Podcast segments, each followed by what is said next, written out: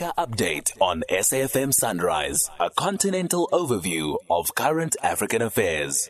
That's Advocate Sipho Mantula, good morning.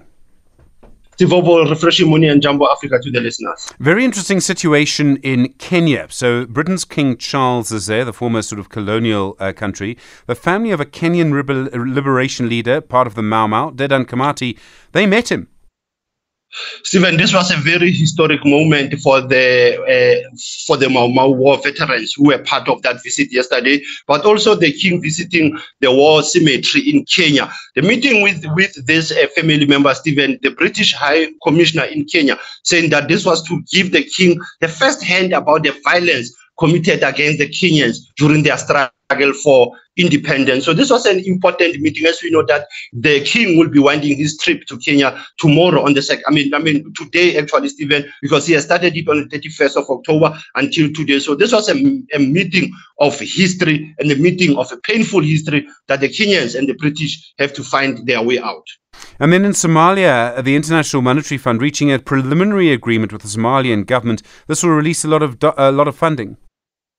Stephen, a lot of funding. We're talking of 100 million USD here under what we know that as e- ECF, Extended Credit Facility. This extended credit facility, Stephen, is for 36 months for Somalia. We know Somalia has been going through a lot, whether climate change, whether issues of uh, conflict, but this it is coming as a, a relief for the people of Mogadishu with this funding com- coming from International Monetary Fund. Stephen, I think the same script that we hear borrowing and borrowing in most of our African countries.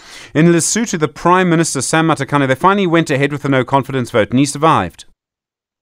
Stephen, he did survive, but you can understand who was his uh, kingmaker or the coalition come from the former executive dean at the University of South Africa, uh, Professor Nqosa Mahao of the uh, B, BAP party. This is one of the parties, Stephen, that had only six seats in the parliament. So they've gone into coalition. They call it the Basotho Action Party led by Professor Mahao. Now they are joining with uh, Sam Matekane. Now he has been rescued, Stephen, uh, from this vote of no confidence that was about to be held by the court on Monday. And then in Angola, they're planning to hold an extraordinary summit of the SADC heads of state. What's what's the summit for? What's on the agenda? Stephen, this is a very important meeting for Angola to call the SADC Extraordinary Summit of the Heads of State. They are going to maybe discuss the Zimbabwe uh, SADC Observer Mission report, Stephen.